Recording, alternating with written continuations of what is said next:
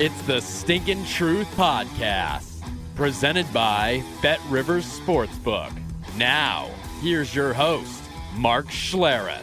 Hey, welcome into the Stinking Truth Podcast. Mark Schlereth alongside Mike Evans. Like to thank our presenting sponsor, the great folks over at Bet Rivers. Uh, they know betting. We know football. That's at least how it's supposed to work, theoretically. Check them out at betrivers.com. Download the app today. Mike, how are you, buddy? I'm good. I'm Yeah? good. I'm good. I'm I'm I'm fired up about this weekend. Uh, I I can't wait for the Brady Belichick Bowl. Oh, my gosh, right? So, who needs this more? And I'm not talking about Brady's Bucks or Belichick's Patriots. I'm talking about who needs this more, Brady or Belichick. Wow, there's a difference between who needs it more and who wants it more, right? Uh, Ca- no, I think they both want it. But uh, the reason I okay, Yeah. here's and, and maybe I'm a, accused of leading the witness here. So I would say Belichick needs it more because Belichick without Brady has a losing record as a coach. Belichick moved on without Brady. Brady did just fine, went to a new place, put up huge numbers, won a Super Bowl. Belichick finished below 500. Belichick is one and two, staring at one and three. So when you start talking about who needs it more, I think it's Belichick. Yeah, well, I I- would agree with you. I think the other thing that no matter what you do, um, you're a world championship coach. You won championships as a coordinator with the Giants.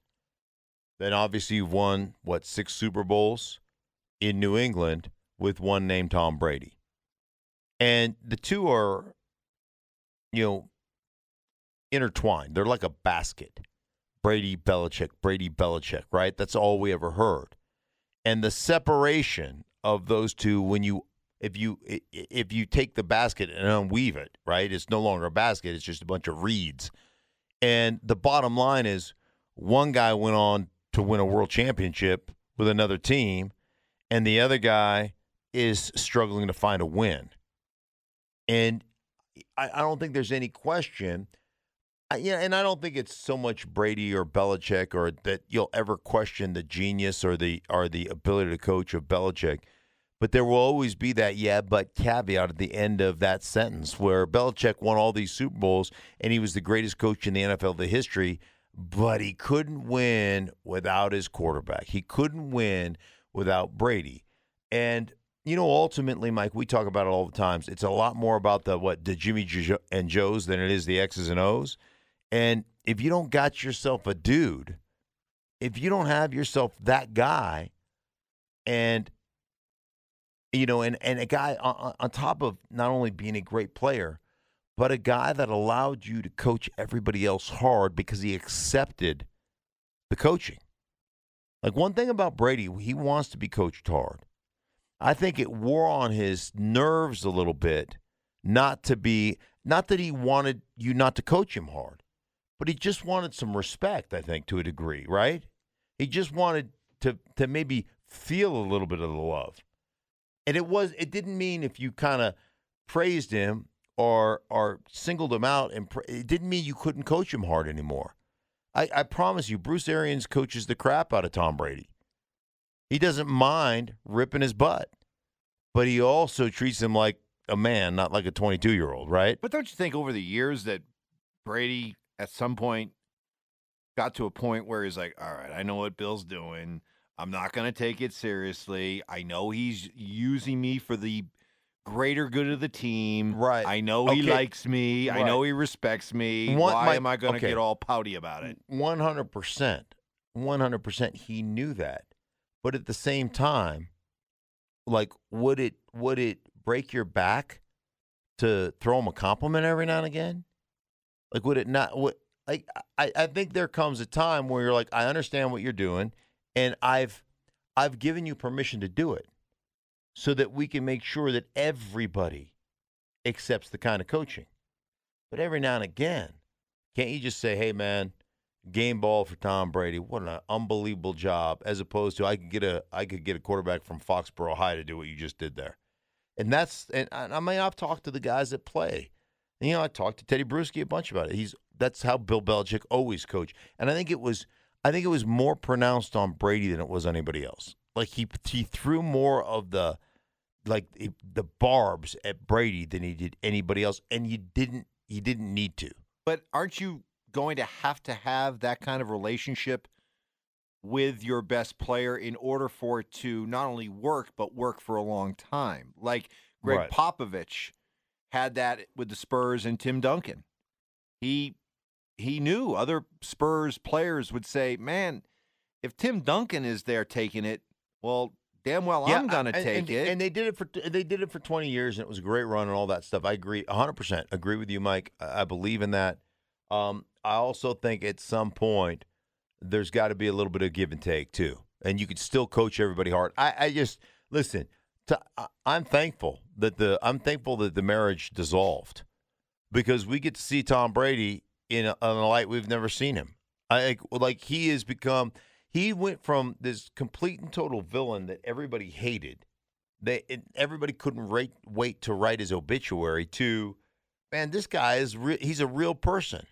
Like I love Tom. I love this version of Tom Brady, joking around with Gronk and you know doing social media stuff. And I, I don't know if you heard the the uh, the prepared statement he made about his father. It's funny. Like It's I. I reserve the right to put my dad in a home before he's ready. You know, if he keeps talking this way. Like, right. It was awesome. yeah. Where was, that Tom for the last 20 years? It was it was suppressed, and I think part of it is you just get to the point where you're like, dude, I just want to have. I want. I'm. I'm gonna still work. I'm still gonna like. He, there's nobody that's gonna outwork Tom Brady from a practice and a preparation and everything standpoint. But at the same time, I want to be human. mm-hmm. And and one thing I've noticed about my dealings with Tom, and really I never it wasn't until last year that I really dealt with him on a personal level. I did when he was a rookie. I talked to him and, and did a, a, a show on NFL Live with him, and then basically no contact until last year. You know, 20, 20 years later. And here was my assessment of Tom Brady. Tom Brady is so famous that he basically has got to be isolated. And Tom Brady just wants to be one of the guys. And he's not because he's Tom Brady, but that's what he wants. And so when he gets in an environment where he can just cut loose and be one of the dudes, he loves it. He loves that. And he's good at it, right? He's good at just being a guy. And and football football gives him a sense of normalcy. It lets him be one of the dudes. It lets him play cards with the guys after a Friday practice. It lets him cut up with the guys. It lets him bust balls. It and he couldn't express any of that in New England, and I think this has just been freeing for him. I think it, it all of a sudden it's you know a lot of us that leave teams and get a new light, uh, new lease on life at other teams. I think that's one of the things that has happened to Tom Brady, and I think it's one of the things that'll keep him playing this year, maybe next year. You know, who knows? Maybe until he's sixty. Well, Belichick himself came out this week and said it wouldn't surprise him if Brady played till he's 50. So if Bill, if Belichick's willing to acknowledge his longevity and being able to play at a high level, why did he basically force Brady out by not willing to by not be willing to to make the, the kind of two year commitment that, that Tampa was all too willing to give him? That Belichick wanted to go on a year to year Yeah, type situation right. with Brady. Why why couldn't he recognize, you know what?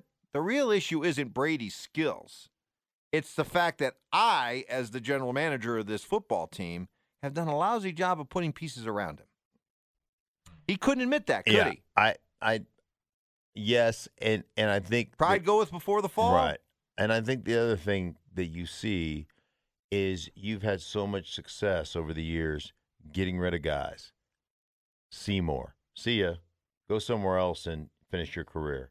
Chandler Jones, see ya. Go somewhere else and be incredibly productive. Uh, Lawyer Milloy, see ya. Finish your career in Buffalo.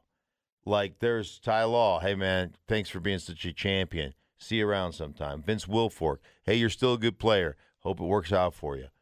You know, I mean, this has been the history, Yep. and it's worked for him. But you know where it doesn't work? At the quarterback position. Yeah, with that guy. Right, because if you don't got one, you don't got one. Yeah. I mean, that's that and I think Mac Jones has the potential of being a very good. Really? Because I know you did their game last week Yeah. against the Saints, and it was a struggle for him and Yeah. the Patriots offense. It it was Mike. It it was it. You know, I think oftentimes we see a a you know a line, a, a game line, like a a a, a stats you know a stats line, and we put no context to it. So you see three picks, and you're like, oh, he had a bad game. Well, one of those picks, he got a mouthful of Rydell, and the ball fluttered on him. Right? I mean, he got hit because of of incessant pressure by New Orleans.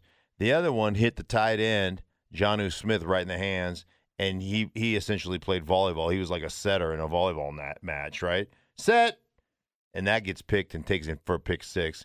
The third one is you're at the end of the game, you got no chance, and you're drive. I mean, they are playing. I think it was a third and long situation, and they are literally have their heels on the goal line, and you're running some type of dagger concept, and, and the receiver is not at 15 or at 18, but he's at about a 24 yard depth, and it's just an it's just one errant throw, and that one gets picked. So it, it like the guy has the guy is smart, the guy is good with the football, the guy can get you out of problems on the line of scrimmage. He's got the tool set, the requisite tool set to be a really good player. Um, they just got overmatched, and and New Orleans just said we are going to bring we're going to bring the heat, and we don't think you can lock it up. You we don't think you can block it, and and New Orleans was right. All right, so let's put a bow on this game. Who do you like? Um, I like Tampa. I think they're a better football Yeah. team. Um, Tom Brady going back there, going to break the all-time passing record of over eighty thousand yards. I mean, it's uh, it's going to be incredible. I think uh, I think that that Tampa wins that game. Yeah, I agree. Uh, some other great storylines. How about well, the game you're working, San Francisco and Seattle, part of the NFC West Showdown Sunday. Mhm. All four teams are playing each other. You get the Rams and Arizona. Yeah, I mean, uh, oh, first off, the Rams and Arizona, two undefeated teams, right? Three and zero versus three and zero. We all happen to think the Rams might be the best team in the league. They're the one team you probably don't have a lot of question marks on. Arizona, surprising when you watch their film.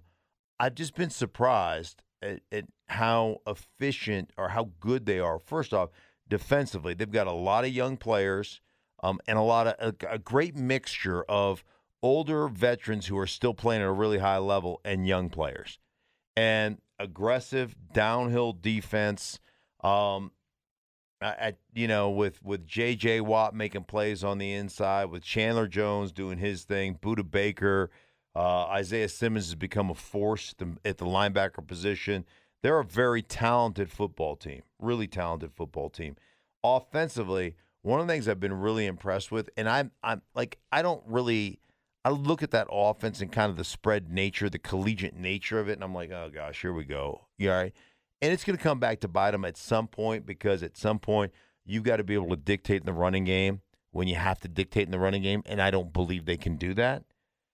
But Kyler Murray, with his ability to be a part of that running game and his ability to create mismatches in the running game, and then what he's doing in the passing game. Like he knows that offense inside and out. So his transition wasn't like a lot of rookie quarterbacks.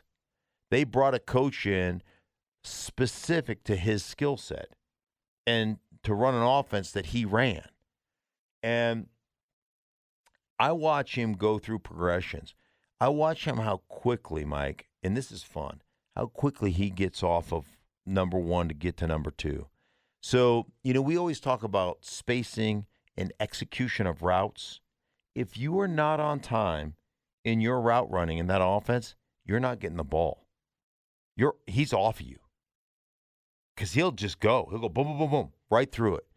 And it's impressive. Like it's for a young quarterback to be that quick in his reads, it's impressive, and he knows. Like he so knows. he's going through quickly, but still seeing. I mean, you can Yeah. go boom, boom, boom, boom, and not, not really see what you're. Yeah, no, he seen, knows. He knows. Bam, I'm off that based on the coverage, based on my receiver. You know, like if my receiver gets hung up and he's on a like let's call it a short stick route or a, or, or an inside like slant route, and he gets jammed line of scrimmage and he's a half tick late, getting to where he's supposed to be on the third step, he's off it, gone.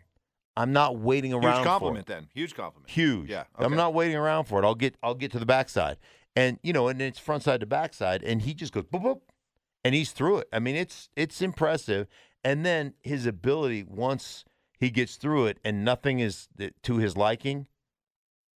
That's when it gets dangerous with the with the the skill set he has off schedule. And then you think about the receivers he's thrown to. I mean, he's thrown to Hopkins, great. AJ Green, unbelievable. Uh, Kirk is a Christian Kirk is a, a really good player. I mean, Rondale Moore. Uh, Rondale Moore. yeah, Yep. he's he's is that is that the other kid they picked up? The rookie, right? Yeah, I mean they got they've got they just have it's a group that is really like they're fun to watch, and um, and they ain't afraid to sling it. Um, they can get that they can get that done, no question about it. So they're in great shape that way. Um, and, and I tell you what, they just are like I said, they're doing a phenomenal, phenomenal job. How about the game you got? that's a that's an interesting one. You got two teams that both figure to be serious NFC. I think more. it- eh, Yeah, yeah. Rondale Moore. You're right. You're right. In the three wide sets. So yeah, they've they've had all kinds. Okay, I, I I'm sorry. That's I just okay. was. But let's move over to San mm. Francisco and, and Seattle. A, a- a fascinating game for me because you had San Francisco. Wow, I mean they did it. They did everything right, but they left Aaron Rodgers with 37 seconds. Man, that that guy was a I can't wait to ask. I can't wait to ask Kyle Shanahan. Hindsight being 2020, do you squib that kickoff and take five seconds off the clock to make it 30 to make it 32 seconds instead of 37 seconds? God, there were 37. Se- that's it. 37 I- I seconds. no timeout. I Ball. You're that. 25. It still took a throw to the middle of the field that that's No. the only quarterback that can make that throw. Right, and that nobody that nobody even attempts. Maybe Mahomes. That's it. Yeah. Even attempting it. Never mind completing it. Right. Yeah, incredible. I mean, it's just an incredible throw by Aaron Rodgers. Uh, I guess at, at some point you tip your cap and just go, sorry. I mean, like, what are we going to do, right? But amazing because San Francisco's had a bunch of injuries early here that they've had to deal with, and they've been able to deal with them, right? They've been able, especially on the defensive side. Um, it'll be interesting to see if this team at some point gets healthy and full strength and what this team can be because I think it has the potential of being a really good, I mean, really good football team. Then what about Seattle? I mean, they're staring at one and three here. Seattle has to get Seattle, you know, all this, all this, and you and I have talked about this on this podcast, all this let Russ cook baloney that you hear. I mean, it's just is garbage. You know, Chris Carson, and this is the like to me, part of this is football hubris, or you're trying to appease something you shouldn't be doing. Like Chris Carson had 10 carries for 70 yards in the first half of the game last week against Minnesota. So I'm not a mathematician, Mike, but 10 carries for 70 yards in my mind equals about seven yards per carry. Winner, winner, chicken dinner. Look at what we got here. What do you think he finished with? How many carries do you think he finished with? Uh, 10 for 70. I, I, I bet he didn't get more than five the rest of the way. Two carries. Two. Oof. Two carries the rest of the way. And I say this all the time. If you think you're going to run a bunch of double move routes and you're going to score five 70 yard touchdowns to win games, you're you're as dumb as I am. You like that that philosophical approach is being like valedictorian of summer school, right? You're in summer school because you're stupid. I mean, right? Isn't that like that's the philosophy? And Bit so, harsh, maybe your work uh, habits, or uh, you know, I'm, I'm I'm trying to be a little bit uh, helpful out here, people. For All right, anybody, I who- am- I am. kids go to summer right. school. Your kid's not stupid. right? He Well, just maybe needs hey, Well, I listen, man. I'm a summer school kid, so you, you know I'm not that. I'm not. I know that I'm not that bright. all right, I'm smarter than the rest of the dumb kids in summer school, but I know I'm not that bright. All right. All right. So, I mean that that to me, like if that's what you're trying to do, then you need to change your philosophical approach to the game. And I know it's cool to let Russ cook and all this stuff. And the thing about Russ, man, is Mike, you don't it's not the first 3 seconds of the play that are going to get you. It's the last 5 or 6 seconds. Explain that. Well, I mean, you know, Russ will get through his progressions. When they hurt you, though, is when they start playing schoolyard. When the first three seconds break down, that's when he gets you with the big play over the top. That's when the receivers change their routes. That's when the short guys go deep, the deep guys come back, and the next thing you know, you've given up a 70 yard explosive. But that's off schedule stuff. That stuff you can't you can't sit there and go, "Hey, you know what we're going to do? We're just going to hang around until we get five big time off schedule plays." Right? Like that's a recipe to get beat. And and that's why they're looking at 1 and 2 right now. So my my thought process on Seattle is quit trying to be fancy pants, right? Quit trying to be designer and go get yourself. We're in Seattle. Go get yourself some Kirkland jeans. Yeah, don't get Jordache buckleback. well, I went, I went right out. I'm like going. No, that was that was uh, it wasn't Jordache had the buckleback. It was Hash. Hash buckleback jeans. Wow, you're going deep. I'm going straight 80s on your straight ass. 80s. I don't have any. Parachute pants and everything, man. What is in what's the jeans now that are like are they sevens? Is that the the what are the fancy what are the bedazzled jeans you wear? You know you those ass jeans you have, the mom jean ass bedazzled jeans that yeah, you wear? Yeah. Those I- are sexy I still, on you. yeah, I still stay loyal to the uh, like the uh, '90s version of the bedazzled jeans. I don't, I haven't, I haven't gone full. Mike, I'm telling you, I was ch- your ass looks great in those pants. Let me just tell you that. I was like, All right, focus, focus, focus, focus. Let's get back. Sports, sports, sports, sports. Oh, yeah, sports. yeah, Uh, know, hey, explain something to me this week. okay, I don't think I've ever seen a rally around a young quarterback like I've seen with Justin Fields this week. oh, What is going on here that so many people are rushing headlong to defend Justin Fields' performance in his first game to the point where they're basically accusing Matt Nagy of criminal negligence Yeah. for the game plan that was put together. I even saw, I think it was your buddy Dan Orlovsky at, at ESPN entertaining the idea that at what point will Fields have to force his way out of Chicago if things don't change for the better? um It's one start. I've never seen a rookie quarterback have this kind of support slash excuse making done for him. You know, thank you. And and Matt Nagy, I mean, Matt Nagy jumped on uh, this one thing I love about Matt Nagy. He jumped on it today and said it's completely my fault. Which I mean, seriously. You like you you're you you have to come out and uh, and I I appreciate that about great like I appreciate that about about great people great people will take responsibility even when it's not their fault.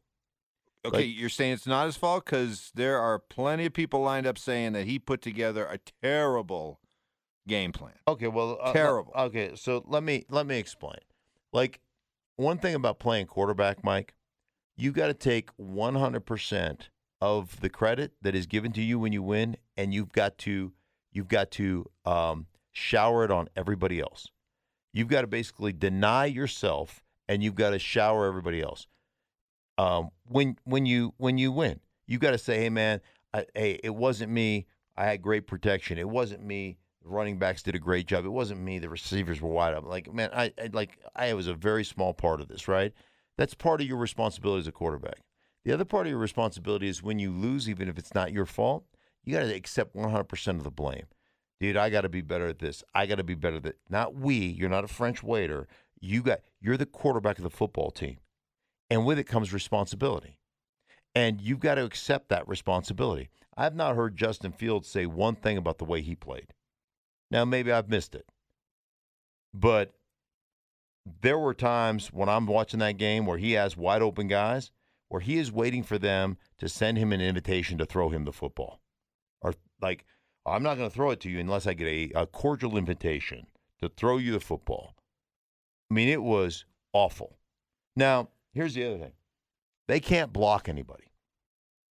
I mean, Jason Peters is one of my favorite all time players. One of my favorite all time players. And, you know, he's he's 58 years old playing left tackle. I mean, I, I think he's actually 39. And I think he's had some he he's had a hip or a groin or something. Dude, he was he was horrible.